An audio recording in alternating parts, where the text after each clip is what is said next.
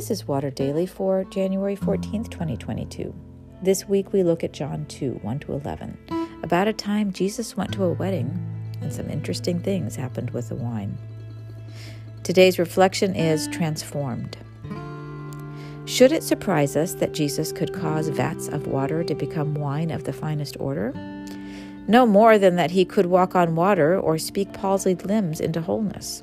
As far as I'm concerned, the one who made the molecules that we call matter can order and reorder them as he likes.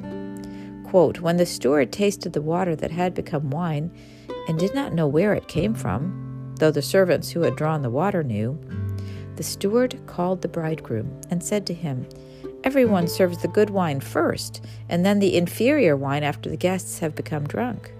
But you have kept the good wine until now. Jesus did this, the first of his signs, in Cana of Galilee, and revealed his glory, and his disciples believed in him. This was the first big way that Jesus revealed the life of the kingdom he came to invite humankind into. This life of God, a grand and cosmic reality, is also manifest on a subatomic micro level. And one of its most fundamental principles is transformation.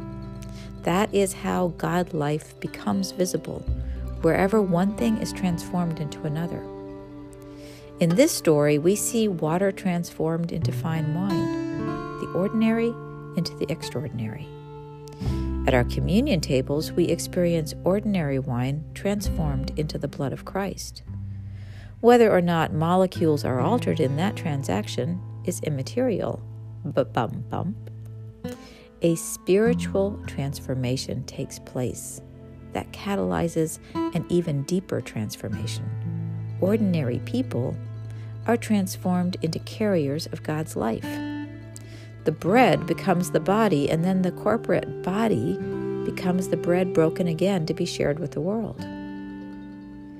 As we allow this life to take root in us, we experience the deep transformation of our spirits being reshaped by the Holy Spirit, the Spirit of the one who took water, which is amazing and beautiful in itself, and made something even more amazing and beautiful out of it. God does that for us too. However, you are feeling about yourself or your life today, remember this Jesus has taken us at our best and our worst, our most faithful and most self centered, our most creative and least inspired, and has already turned us into wine of rarest vintage to bring life and joy to the people around us. Let's not only attend the party, let's be the wine.